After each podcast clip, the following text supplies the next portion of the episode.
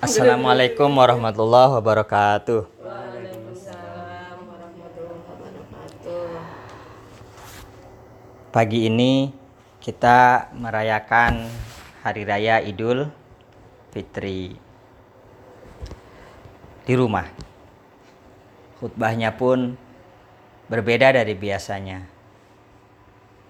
Syarat rukun yang semestinya sebagai sebuah salat jamaah dalam skala besar menurut papa kita rubah saja.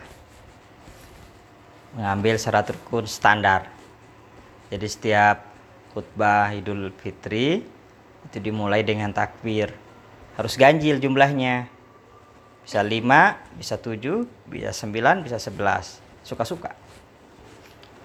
Lalu mengucapkan berwasiat agar papa, ade, mama kita berbuat baik di muka bumi dan menghindari segala hal yang akan merusak semesta. Selain itu, jangan lupa untuk selalu meyakini bahwa hidup kita di muka bumi ini sementara karena pada akhirnya kita akan mati.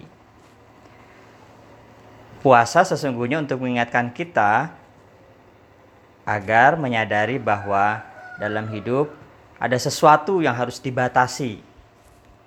Tidak bisa semuanya serampangan, seradak seruduk.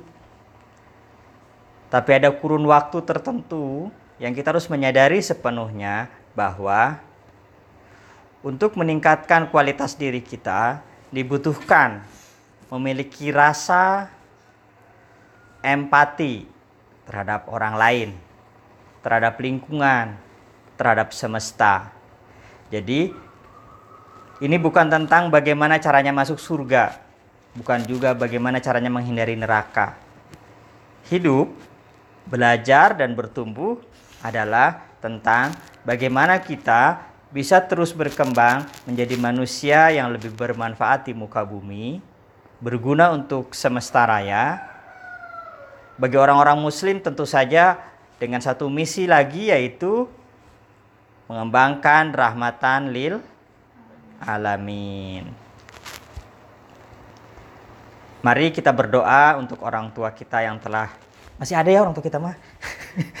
Semoga mama, abah, ma sama mamang sehat-sehat di Indramayu dan di Tangerang dan kita bisa pulang suatu hari nanti. Pulang.